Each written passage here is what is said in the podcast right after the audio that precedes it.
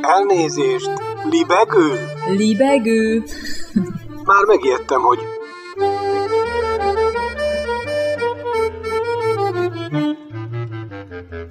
Üdvözlöm Önöket! Ez itt a Libegő újabb szellemröptető műsora.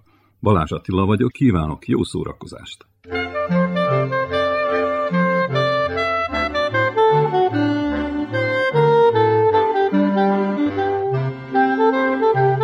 Ünnepi könyvét 2021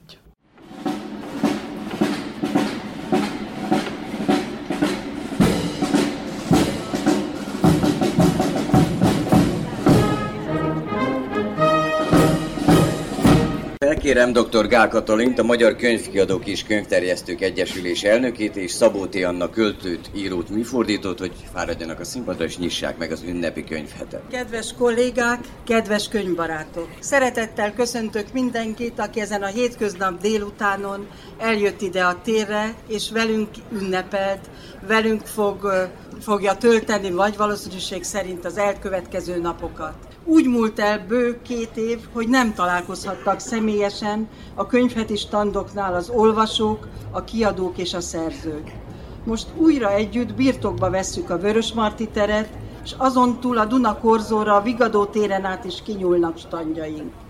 A belváros szíve néhány napra könyvvárossá változik, ahol 150-nél több könyvműhely kínálja portékáját. Az alkotások egy része a karantén a járvány idejének szülötte, és azt jelzi, hogy a nehéz idők közepette sem lanyhult az olvasási kedv, amihez mi könyvesek igyekeztünk folyamatosan szolgáltatni a muníciót. A standoknál, a színpadokon, a dedikáló asztaloknál újra megtörténik a találkozás, amire oly sokáig vártunk.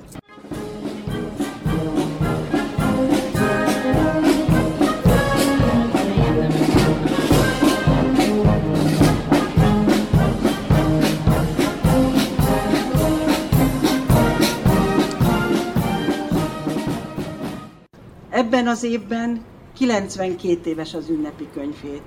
Ez is bizonyíték arra, hogy a könyv minden körülmények között kiállja az idő próbáját.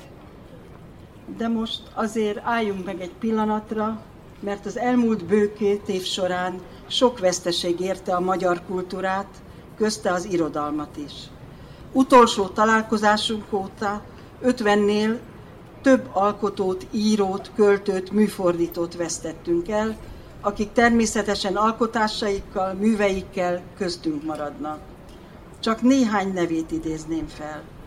Karinti Márton, Vekerdi Tamás, Konrád György, Bart István, Ungvári Tamás, Szőcs Géza, Csukás István, Révai Gábor, Kéri Piroska, Borbás Mária, Rádai Mihály, Kántor Péter, Fabó Kinga, Salamon Pál. Jó napot kívánok! Nagyon meg vagyok hatódva. Amit írtam, annak az a címe, hogy könyvek az ég alatt. És a toll az kellék. Napok óta tintás a kezem. Folyik a tollam, mégis írok vele. Talán azért, mert ezek a kék foltok eszembe juttatják az írás első zúzódásait. A betűvetés elsajátításának lelkivé mélyülő fizikai fájdalmát. Kínlódtam, ahogy ma is kínlódom, gyötrődtem, ahogy ma is gyötrődöm, úgy kapaszkodtam a töltőtolba, úgy szorítottam a markolatát, hogy bütyök nőtt a középső ujjamra. Akkor is tintás volt már, annak a tollnak is szivárgott a vére. Ez volt a beavatódás, még nem a létszakmába, hiszen szó sem volt még akkor a kékvérűekről, csak azok közé nyertem bebocsátást, akik a betűben jobban bíznak, mint a szóban. Csak egy ív papírosat, tintát, egy-két tollat, s boldog vagyok, üzente a bebörtönzött Kazinci, aki gondosan megjegyezte, majd feljegyezte, hogy mi történt vele, és kik tették, úgyhogy 220 év múlva is emlékszünk mindenre. Most egy idézet következik megint, lehet találgatni. Jobb kezének két ujja tintafoltos lett, pontosan az efféle apróság lehet árulójává. Valamelyik jószimatú fanatikus a minisztériumban elgondolkozhat azon, hogy vajon miért írt az ebédszünet alatt, miért használt ódivatú tollat, és egyáltalán mit írt, és aztán elejthet egy célzást a megfelelő helyen. Idézet vége. Winston gondol erre természetesen Orwellnél, Szígyártó László fordításában. Ez volt az egyik könyv, ami megváltoztatta az életemet, amikor a romániai diktatúrából kiszabadulva először hozzáférhettem.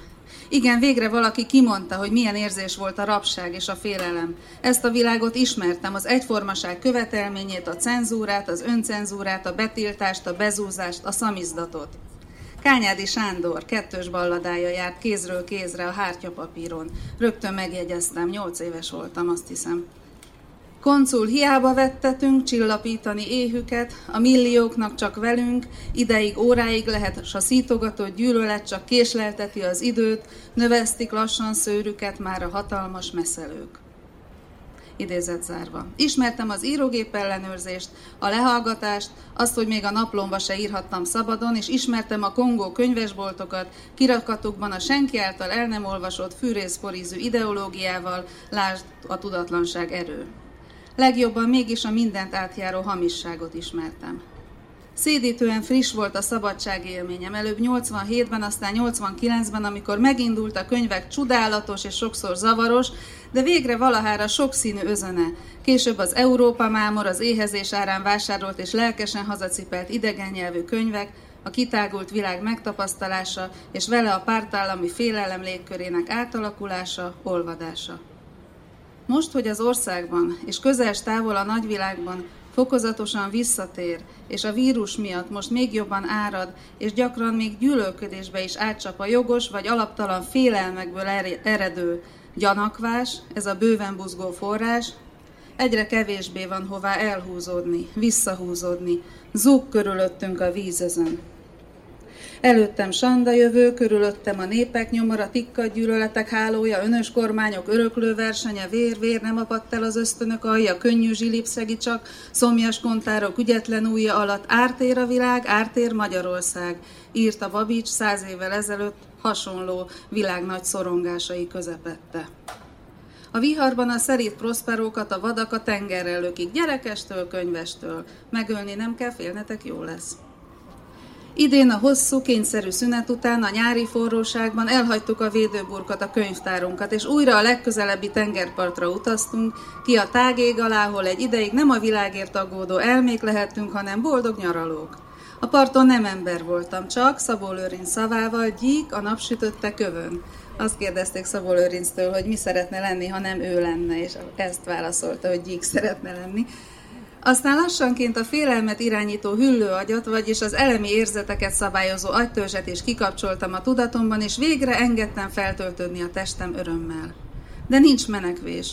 Ahogy a saját könyvem felett a sok nyelvű fürdőzők olvasmányait lestem kíváncsian, az ismeretlen könyvcímek közül többször is előugrott az ismert évszám.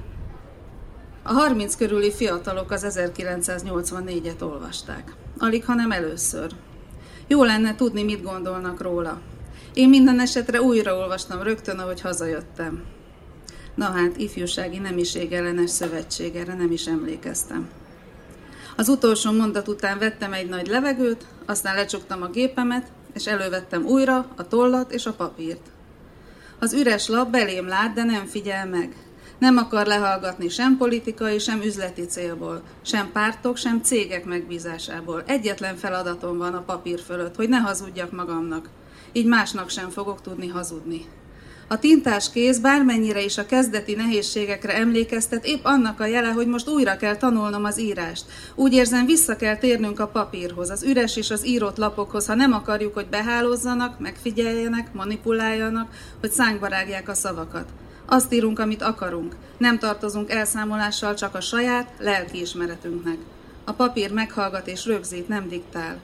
Ha nincs papírunk, ak- akkor az üres, akár soronként megtelő képernyő is jó az újabb kitartó kopogása a billentyűkön, de az írás és olvasás közben szálljunk ki. Ne engedjünk semmiféle hálózat csábításának, hanem a szöveg szövetében bízzunk. Egyedül vagyunk, de a szöveg bízik bennünk. A becsületes írónak nincs miért szégyenkeznie tehát az olvasóját sem tudja megszégyeníteni senki.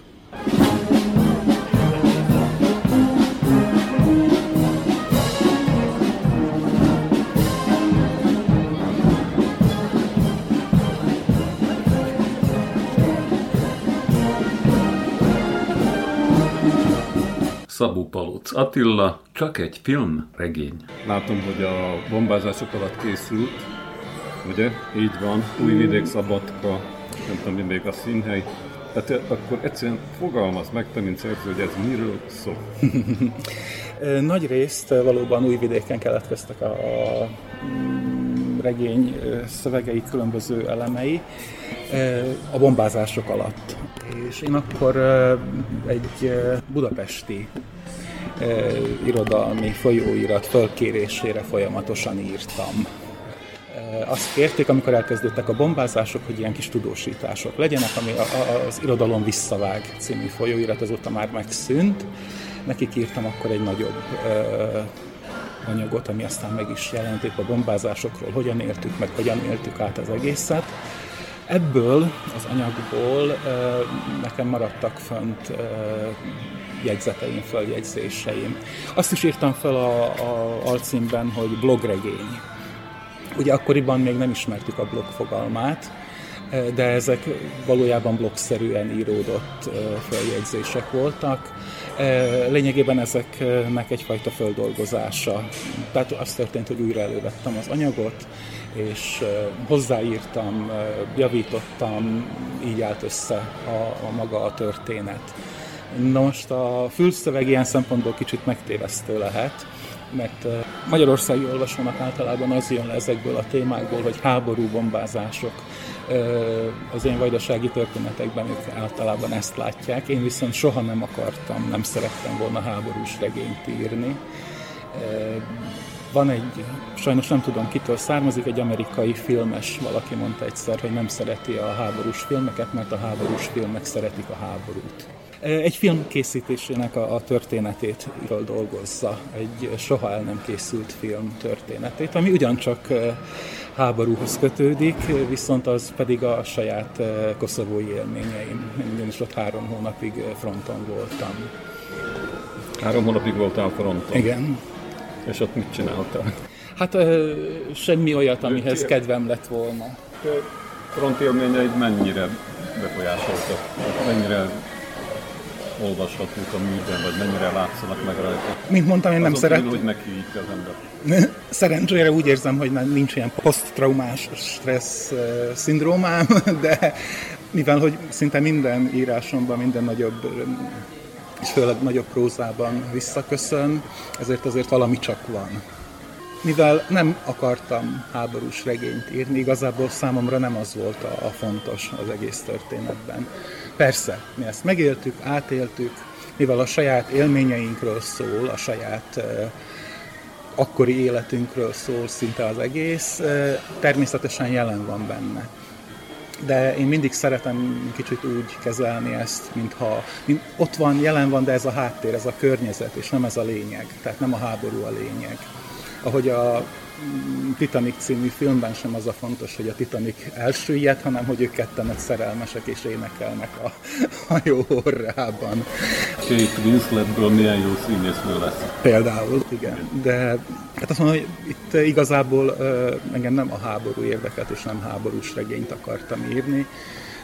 Sok mellékszál is föltűnik benne, éppen azért, mert az alapja ennek egy folyamatában írt följegyzés sorozat, amit aztán később, ugye előbb mondtam, hogy akkor még nem ismertük a blog fogalmát, de később már igen, és akkor a, a regény folytatásában már vannak valódi, igazi internetes blog bejegyzések, amiket feldolgoztam. Ezek viszont átviszik a történetet egy egész más síkra, párhuzamba állítva a, azzal a munkával, amit épp végzünk a, a tervezett film kapcsán, ami aztán nem készült el.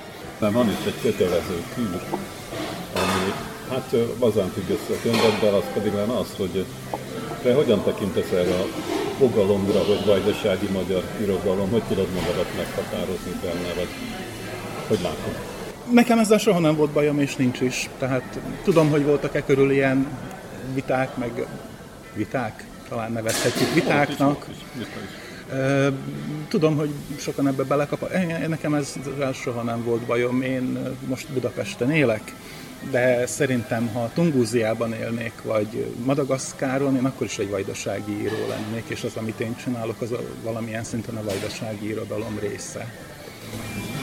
Amikor annó dr. Bori Imre összevezett és Gyulával és a társasággal, ugye, mert hogy mert hogy ők tágú síp, hát, igen. Meg, meg alkotta a jugoszláviai magyar irodalom fogalmát, és akkor ez a kérdés azóta húzódik ilyen majd nagy irányba, tehát én általában azt tapasztalom, hogy az emberek ezért, hogy ezzel nem gondolkodnak túl sokat, valószínűleg meg is bénítaná őket, természetesen adódik az, hogy vajdasági motivumok kerülnek bele a műbe, főleg, hogy ott játszódik valami. Rendben van. Tehát akkor ezzel ezt a kérdést... Akár le is zárhatjuk, igen, tehát az, hogy létezik egy vajdasági magyar irodalom, az szerintem nem kérdés, mert létezik.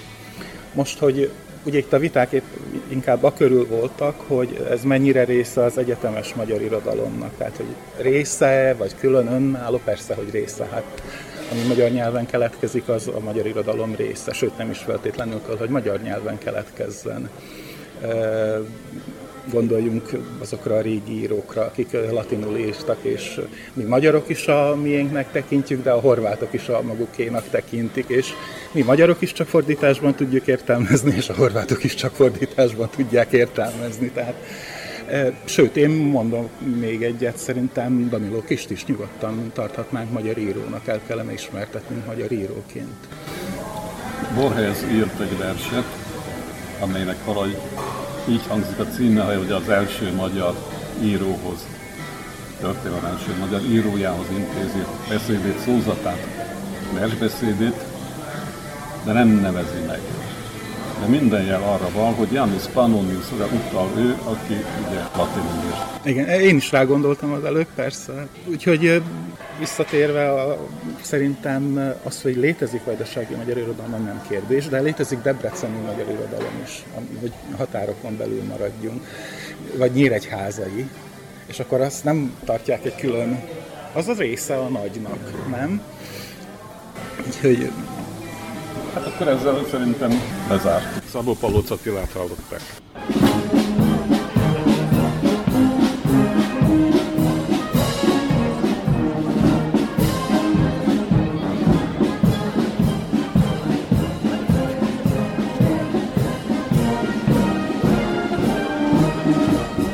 Kaligram, Mészáros Sándor. Tehát ja, kicsit fáradtam a könyvfét végén, de nagyon örömmel. Azt hiszem majdnem mindenki, aki most a Vörösmarty téren volt, nagyon örül ennek a könyvfétnek, mert jelentősen növekedtek a bevételei. Nyilván lehet az inflációs hozzájárul, de ne legyünk ünneprontóak, tényleg nagyon szerencsés idő volt.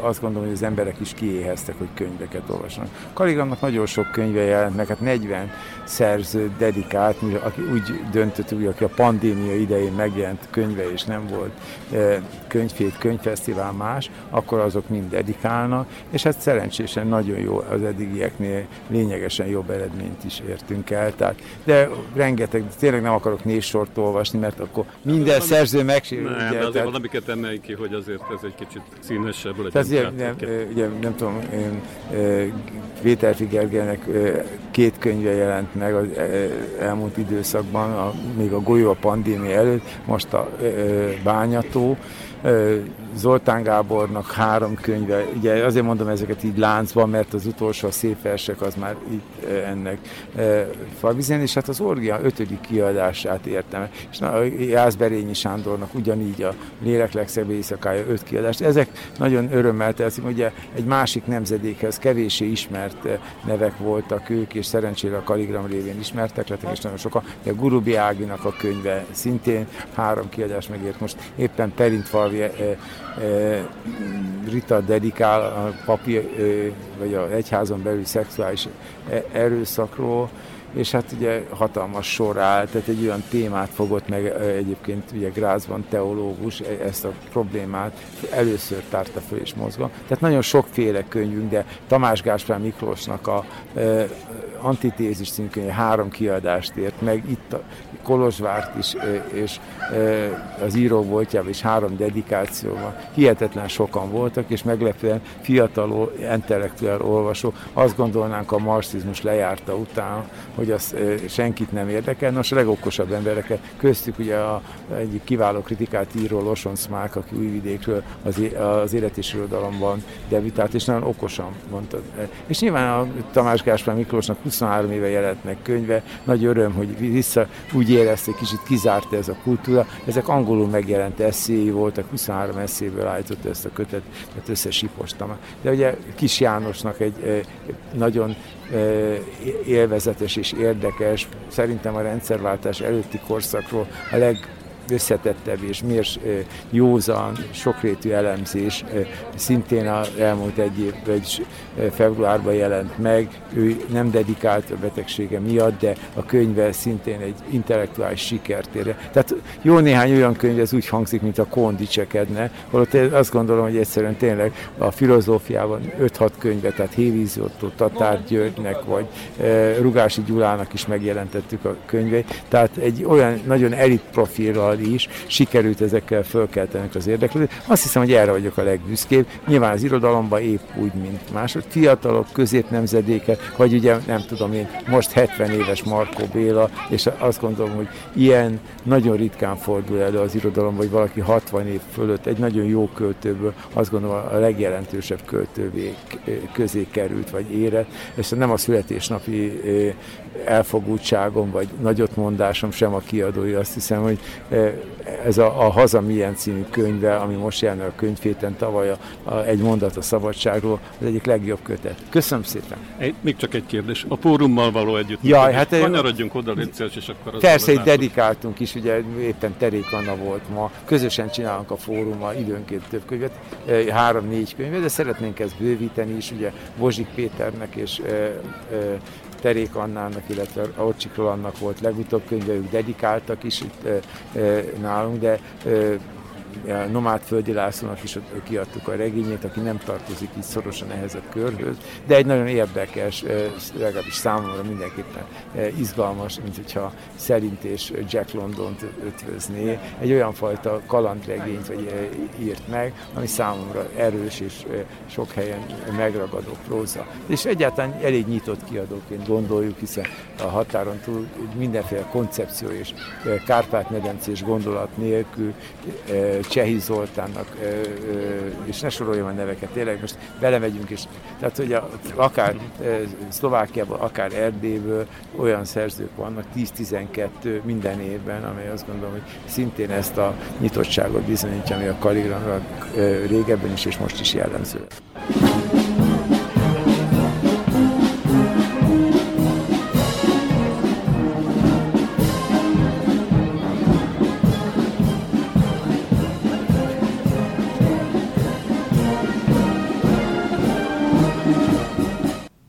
Könyvét 2021 ezzel lezárva.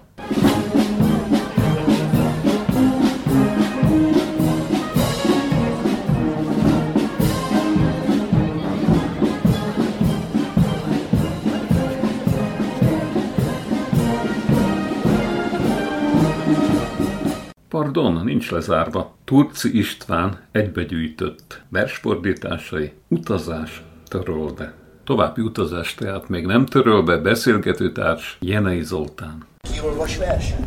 Ki vásárol verset? Tehát ez egy megint egy másik történet. Én azt hiszem, hogy nagyon nagy szükség van arra, pláne egy kis kultúrában, hogy időről időre megmutassunk trendeket, tendenciákat, új arcokat, hogy hol tart a világlíra, milyen, milyen izgalmas új kezdeményezések, alkotók születtek és dolgoznak az elmúlt időszakban. Ez volt az alapja annak, hogy én úgy gondoltam, hogy érdemes lenne összefogni egy kötetben. Mennyi ö, időt fog át ez a ö, kötet olyan értelemben, hogy a terészedről? Az érészemről, ahogy kezdtem mondani, egyetemistaként kezdtem fordítani, tehát egyetemi korszaktól folyamatosan az elmúlt volt olyan, amit még két hónapja is csináltam, új skót verseket, de hát ez igazából ez már nem igaz, hogy egybe gyűjtött versfordítások, mert azóta már két másik is elkészült, tehát folyamatosan dolgozom, és változik ez. Azonnal elkezdted a második kötetet. Nem, nem, hanem volt két luk, amit szerettem volna folytatni. Az egyik, hogy ö, csodálatos találkozásom volt néhány évvel ezelőtt az utolsó nagy élő skót költővel. Edwin Morgannal, Morgannel, aki az egyetlen Scots Makar Skóciában a legmagasabb kitüntetése, ez egy, egy óriási dolog, és amikor a Glasgow-i Egyetemen tartottam két előadást, és találkoztam e, költőkkel, közönséggel, a végén megkérdezték, hogy kedves István, ez olyan jól sikerült, hogy kérhet valamit. És mondtam, hogy én, én azt szeretném kérni, hogy egy vonatjegyet oda-vissza Edwin Morganhez. És akkor mondták, hogy Edwin Morgan Glasgow-tól 50 kilométerre egy öregek otthonában lakik, és szeretettel várja magát. Na most még egy zárójel, Edwin Morgan az egyetlen skót, és az angolok között is az egyetlen, aki két József Attilát, Vörös Sándort, Babicsékat, és a mai fiatalokat is, középnemzedéket fordította magyarra, illetve fordította skótra, kérve. Csodálatos ember, elképesztő dolog, és úgy éreztem, hogy ennyivel tartozunk neki. És fölültem a vonatra, elvonatoztam, utána még buszra kellett szállnom, mert onnan még tovább kellett buszozni. Délután odaértem két órakor az öregek otthonához, becsöngetek, kijön egy hölgy, mondom neki, hogy én vagyok egy magyar költő, az István. Jaj, de jó, mondta, Edwin bácsi már nagyon várja magát, éppen most fürdetik. Mondta, és én megvártam őt, és mondta, hogy fél óráig tiszta. Ez egy csodálatos fél óra volt. Tessék elképzelni azt, hogy valahol a Skót felsíkon egy magyar fiatalember és egy 92 éves skót költő József Attiláról beszélgetnek fél órán keresztül. Csodálatos volt, a végén készült egy fotó, nagyon aranyos volt, és mondta, hogy István, bármimet lefordíthatsz, adok egy Biankót, hogy nem kell külön jogkérés rá. És most megkeresett egy kiadó, hogy nem mondhatom meg, mert ki kell fütyülni, és karácsonyra meg fog jelenni Edwin Morgan versei a fordításomban. Én ezzel adózom Edwin Morgan előtt, és ebben a kötetben is legalább 8-10 fordítás van a majdani kötetből. Eh, már így belementünk akkor abba, hogy skót költők vannak ebben a kötetben. Eh, nagyon gyorsan észreveszi az ember, hogy igazából négy blokkból áll ez a kötet nyelvileg három, de származási terület szerint négy részre osztható a, a, azok a költők, akiket fordítasz. Itt finn, izraeli, skót és ausztrál költőkről van szó. Hogy, hogy állt össze ez a négyes? Ahogy az élete. Úgy állt össze, mert minden, ugye mindenbe belelóg. Ez úgy kezdődött, hogy angol-magyar szakos voltam a bölcsészkaron, arabul kezdtem el tanulni egy másik szakon, tehát arab szakot kezdtem el, csak az arab szakot megállították. Valamilyen politikai jogból, még a ne felejtsd, hogy a rendszerváltás előtt vagyunk néhány évvel, nem sokkal, de akkor is, megállt, és kerestem egy másik szakot. És akkor ki volt írva a második emelet, hogy finnugor. Mondom, nézzük meg. Ez valami más, nézzük meg. Aztán elvégeztem a finnugor szakot, közben Visszatértem a semita nyelvekhez, és elkezdtem héberül tanulni. De hát az arab iránti vonzódásom nagyon erősen megmaradt. Most dolgozom egy háfiz, egy perzsa fordításon, ami megint csak egy ritkaság, és hát nagyon remélem, hogy valamikor még a saját életemben meg is fogom tudni csinálni. Hát így kezdődött, hogy a finn versek. Ugye elkezdtem finnül tanulni, kiküldtek Finnországba, irgalmatlan jó vodkákat ittunk, nagyon jó szaunabulik voltak, nagyon sokat hajóztam, életemben annyit nem hajóztam, ha kellett, hanem mindig hajóztunk. Ebből automatikusan versefordítások Ebből automatikusan költés, így van, és meg, megismerkedtem remek, élő kortás fiatal költőkkel. És akkor mondtam nekik, hogy ide a versekkel. És elkezdtem fordítani, kérték a lapok is, hogy ide is küldtem, oda is, amoda, és akkor ez úgy terebélyesedett, míg nem 1994-ben Tengeráramok címmel, Meri Virrat, ez volt az eredeti címe, kihoztam egy kortárs finn költők antológiáját a Szép Halom kiadónál. Én nagyon, nagyon jó eső érzéssel mondhatom, hogy nagyon sokan, még, még két éve is volt, aki eljött hozzám ezzel a kötettel, és azt mondta, hogy ezt használja, ezt szereti, és hogy írjam alá. Nagyon jó eső dolog volt. Tehát ez volt az első ilyen, ilyen típusú ö, kezdeményezés. A másik az izraeli költészet, ami időben az a második.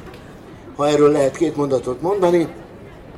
Ott pedig egy nagyon sajátos, megint csak az életem úgy alakult, hogy a 80-as évek második felében szerveződött egy nem hivatalos író delegáció Izraelbe.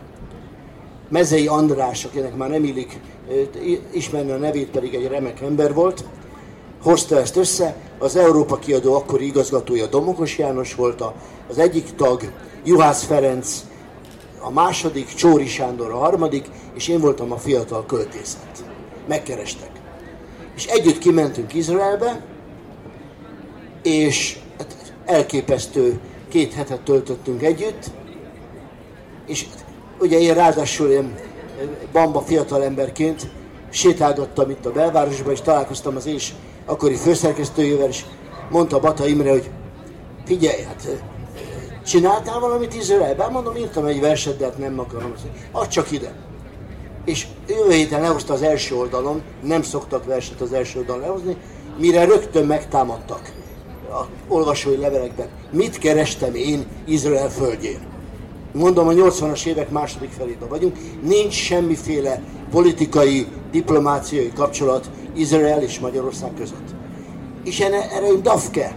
Elkezdtem még jobban tanulni a nyelvet, többször kimentem utána, meghívtak egy-két konferenciára, felolvasóestre, és ott is lett. Itamár Jauszkeszt nevét nagyon sokan ismerik, sajnos drága Itamár idén februárban hunyt el, volt egy nagyon szép emlékest a tiszteletére, még online, amin részt vehettem, és vele dolgoztam, ő pedig komplet Radnótit, József Attillát, de tulajdonképpen a kezdetektől, Zrínitől a kortársakig fordított Héberre, ami egy csodálatos dolog, és hát megint csak egy nagyon picit tudtam visszaadni ebből a nagyszerűségből, hogy, hogy tessék, itt van a mai izraeli költészet. Ez volt a második.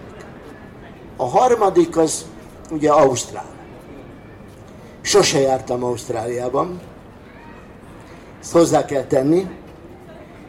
Egyszer az Írószövetség könyvtárában Pedig, ültem. Bocsánat, hogy mondom, de ö, mégis, hogyha megnézzük az arányait ennek a kötetnek, az Ausztrál teszi ki a legnagyobb részét. Így van. Gyakorlatilag a fele a kötetnek az Ausztrál költőknek. Majdnem a fele, mert annyira gazdag, olyan izgalmas, olyan sokrétű, és időben is ugye Ausztrál kultúra története az egy rövid történet. És hát nem lehetett mással kezdeni, mint egy, egy benszülött, egy aboriginal költővel, költőnővel, Judith wright aki egy zseniális. A szá, egész századot végig élte. Nem lehetett mással kezdeni, csak benszülöttel.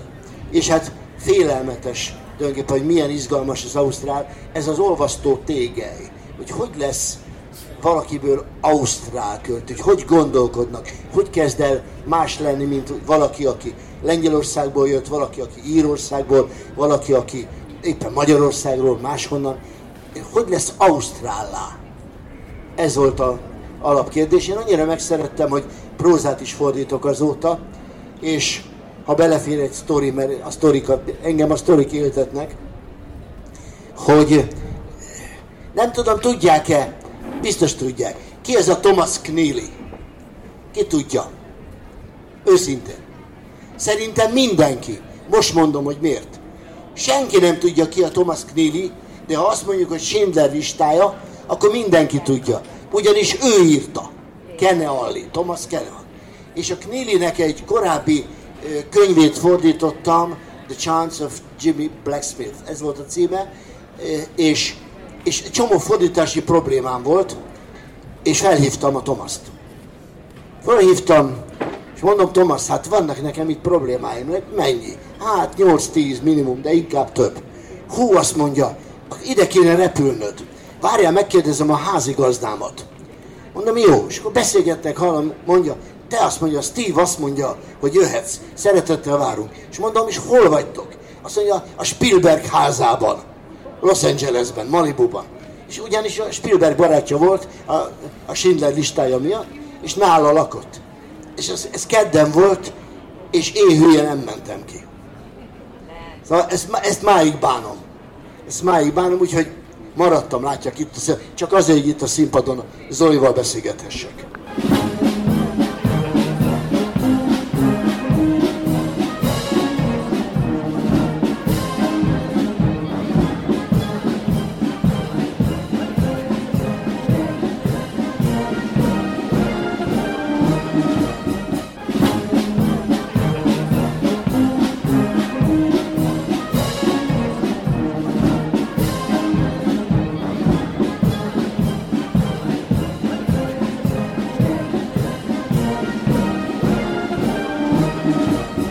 És akkor The End of the Flight. Ezzel vége itt is az idei könyvhétnek, Libbenünk tova.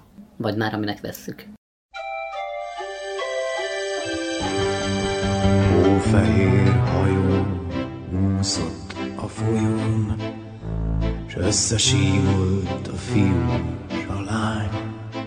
Színes lampion fény lett az égen, mint a brostű a mélykék ruhán, és a fedélzet zenével megtelt, szólt a ringató lassú románc. Háj, háj, háj, háj, volt egy tánc, volt egy tánc, ilyen szépet csak filmekben látsz.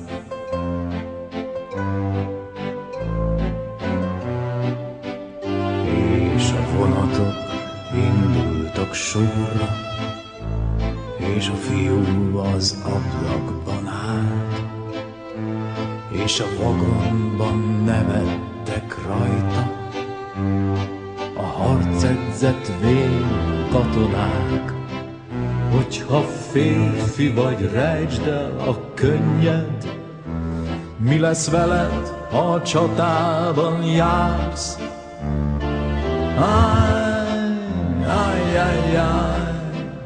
Volt egy tánc, volt egy tánc, talán egyszer még lesz folytatás.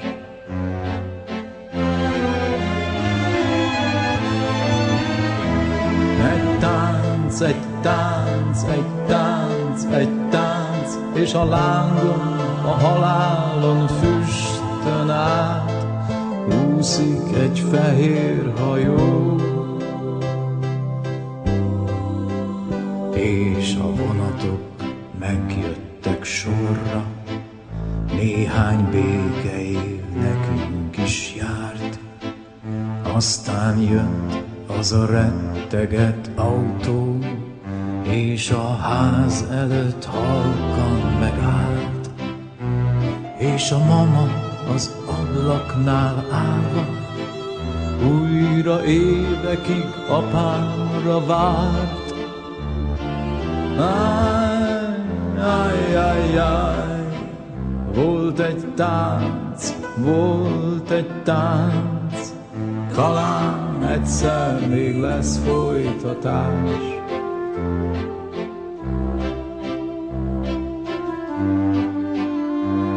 és a brostűből széle már nem telt, és a harmadik tél is lejárt, és egy hajnalon csöngettek hármat, és az apám az ajtóban állt. Azt se bántuk, hogy nem volt már semmi, mindent elnyelt a nagy zálogház, Áj, áj, áj, áj, volt egy tánc, volt egy tánc, talán mégiscsak lesz folytatás.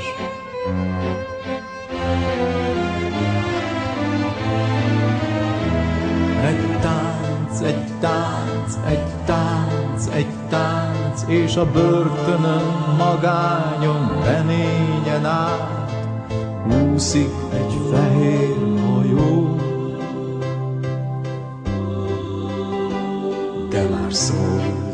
hírek, s az ágyuk, mond az életünk miért lenne más. És mi mindent két bőrönbe gyűrtünk, de már nem ment az elindulás. Már csak csendesen nézik a tévét, ahol ragyog egy másik világ, és ők nem kérik senki se számon az elrabolt évek sorát. Pedig semmiért vesztek el álmok, mint az álogban hagyott ruhák. Volt egy tánc, volt egy tánc, volt egy tánc, néha elhitték lesz folytatás.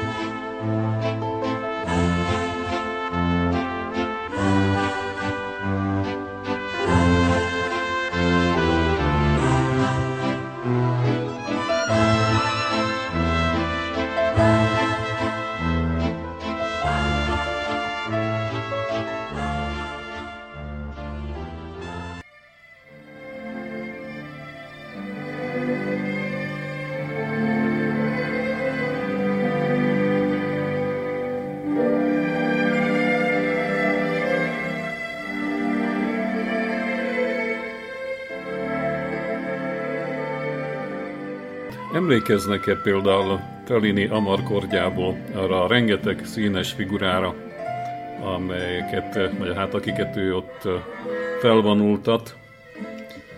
Ugye a Mesterségem a film című könyvet olvasva számtalan ilyen prototípusra bukkanunk, arhetipusra, akikből aztán ő összegyúrta ezeket a színes figurákat. Hát nézzünk párat. Vidám. Elsősorban érdekes bizonyos Fafinon, aki ugye, hát nem Rimini, de egy San Leoi öregember volt, mindig a mosoda körül ólálkodott, persze Riminiben. Rimini külvárosában jegyzi meg Fellini. Teljes e, csúfneve így hangzik, árokparti Fafinyon, mert ha rájött a szükség, keresztbe feküdt az árkon, mint egy híd. Egész délutánokat töltött deréktől lefelé pucéran, keresztben az árkon, feneke belelógott a hűs vízbe, és vígan fütyörészett. A fecskék meg a verebek meséli tovább feléni nagy érdeklődéssel hallgatták, előfordult, hogy a madárfiókák csigavonalban lecsaptak az égből, és a homlokán meg a mellén tapisgálták Fafinyont. Fafinyon vagy Fafinon. A mosónők, mosónők egyszer szóltak a papnak, csinálja már valamit, mégiscsak botrány, tűrhetetlen. Fafinon azt felelte, hogy Szent Ferenc is beszélgetett a verebekkel. Szí, szí, de nem pucéran az árokban, mint te, disznó, mérgelődött a pap. Por camaronna miséria. Na mindegy, nekünk gyerekeknek külön mulatság volt Fafinon. Körülvettük, rángattuk a kabátját, és addig nem mehetett tovább, amíg kedvünkre nem tett, mert Papinon nem csak a madarak nyelvét ismerte, más valamiről is nevezetes volt. Vég nélkül tudott szellenteni. Itt-ott megnyomkodta hasát, kicsit koncentrált, de itt a zene is picit drámaiabbá válik. Aztán készen állt a bemutatóra. Bármilyen tónusú zenét lehetett rendelni, mindenféle hangszert tudott utánozni, még a házi, meg a mezei állatok hangját is. Micsoda mulatság volt, kiállt fel Fellini. A kiabálással, ugratással kikövetelt finálé a tűzi játék utánzása volt, és néha magát az öreget is meglepte. Elnézést, én nem tudom nevetés nélkül. Fetrengtünk a gyönyörűségünkben, a nevetéstől csorgott a könnyünk. Csodálatos ember volt Papignon.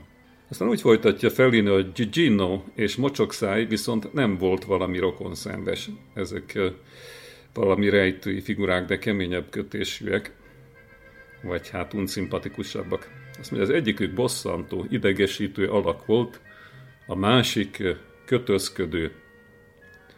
A nagy darab Gigino, irigyeltem a termetét, állandóan a tengerparton vagy a mólón lebzselt, bőpulóverben, zergebőr zakóban vagy jóformán, mesztelenül, alsónadrágban.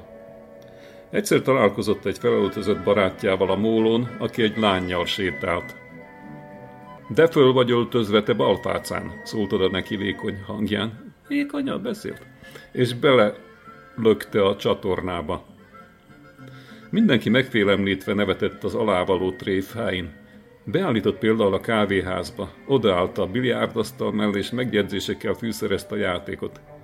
Ez aztán a balfácán, a másik még nagyobb. Aztán elindult. Jó éjszakát balfácának, megyek a mamikámhoz. Hát nem tudom, vékony hangon beszél, közben egy nagy darab figura volt, ugye? Ám egyszer, mondja Feléni, találkozott a borbéjával, aki egy lányjal sétált, és Gigino gyorsan közölte a lányjal, hogy a borbély nős. Az meg alaposan elpáholta, bosszút állt a többiek sérelméért is. Na, jó kikapott Gigino.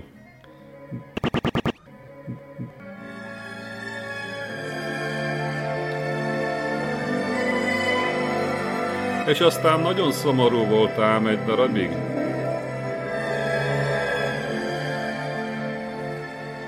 Mocsokszáj viszont Fellini emlékezete szerint megáltalkodottan káromkodó volt. Tulajdonképpen maga csúf neve is szitkozódás. Ha tehát valaki szólni akart neki, káromkodnia kellett.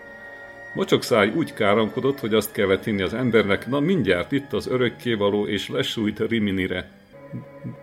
Már a tekintete is szúrt. Ha valaki a kerékpárjának támasztotta magáit, bement a kávéházba és fenyegetőzni kezdett. Megetetem veled a püspök szobrát, de galambostul, vagy mindjárt a szádba tömöm a biliárdgolyót.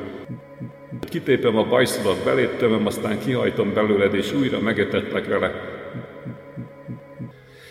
Na hát itt még nem is annyira mocskos, csak hát úgy látszik, hogy a nyomdafesték nem tűrte, úgyhogy a, itt inkább ilyen teringettét rézangyalát van. Na minden esetre sötét alak volt, mondja Felini, Többnyire utcán, parton, kávéházban láttam, ahol valamiféle dicsfény vette körül. De aztán egy szűk kis utcában, az otthonában is volt alkalmam találkozni vele. Szegényes hálószobában feküdt, rongyos trikóban, mocsokszáj. A kereskedőhöz címzett kávéház előtt sétált, sétált föl alá parancsoljon is. Valaki, aki parancsoljon névre hallgat. Vagy tot. Igen, hölgy az illető, azt mondja, fémesen csillogó fekete sejemruhát viselt. Ő rajta láttam az első műszempillát. Szőkehaját csigákba rakta körben a feje búbján, és legendás keblei a tél kellős közepén is átlátszó blúzban pihegtek. Pihegtek, milyen szép.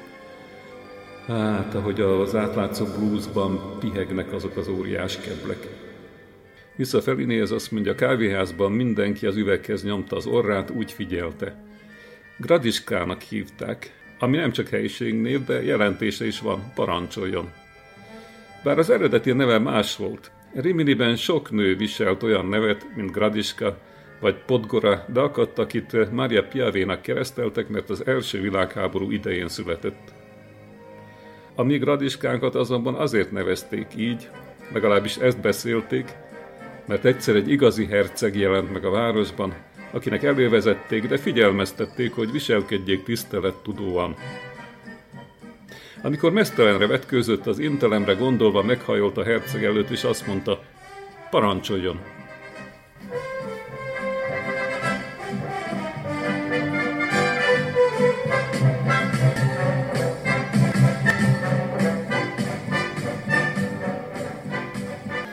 Parancsoljon sok gyötrelmet okozott nekünk, vagy de Federico, már a látványától is éhesek, szomjasak lettünk, tejre vágytunk, hatalmas csípője, mint a mozdonykerék járt ide-oda, a heves mozgás képzetét keltve.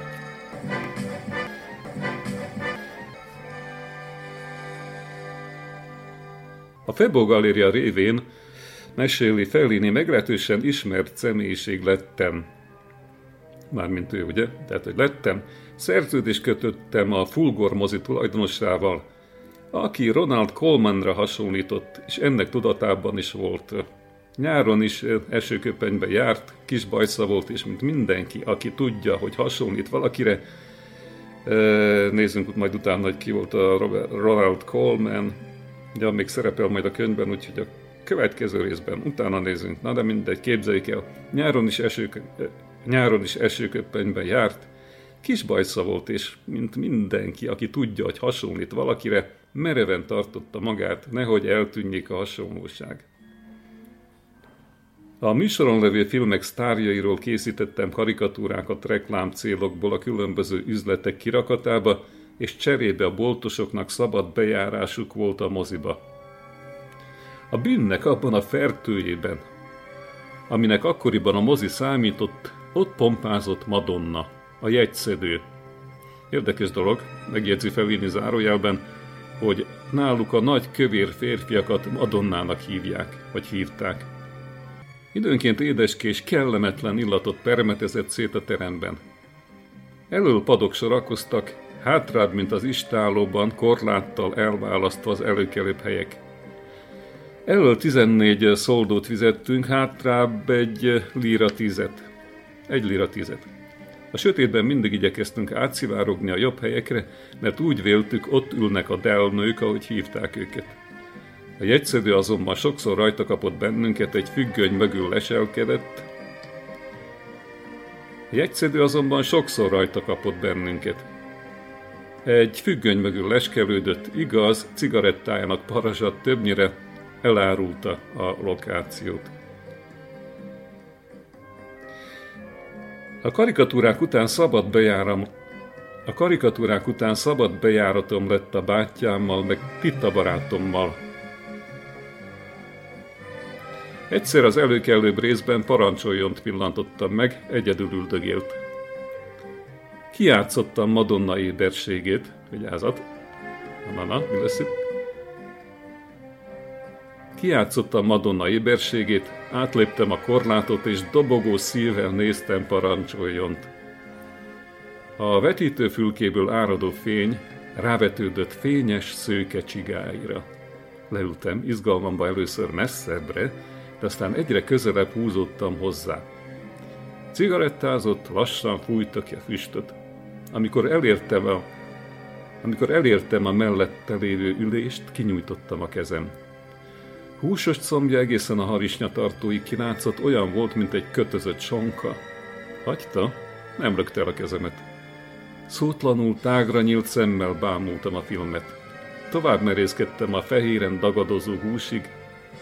Ekkor lassan felém fordult, és kedvesen megkérdezte. Mit keresel? Tulajdonképpen már semmit, de volt egy felvéni könyv a könyvkiállításon még Budapesten. Arról máskor Viszont hallásra. Mia. Remélem. Remélem jóban. Hófehér hajó úszott a folyón, S összesívolt a fiú s a lány. Színes lampion fény lett az égen, Mint a brostű a mélykék ruhán és a fedélzet zenével megtelt, szólt a ringató lassú románc. Háj, háj, háj, háj, volt egy tánc, volt egy tánc, ilyen szépet csak filmekben látsz.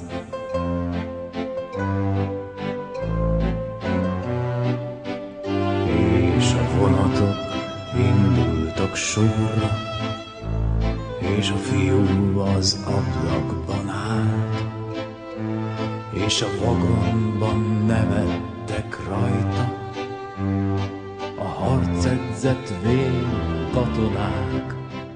Hogyha férfi vagy, rejtsd el a könnyed, mi lesz veled, ha a csatában jársz? Áj, áj, áj,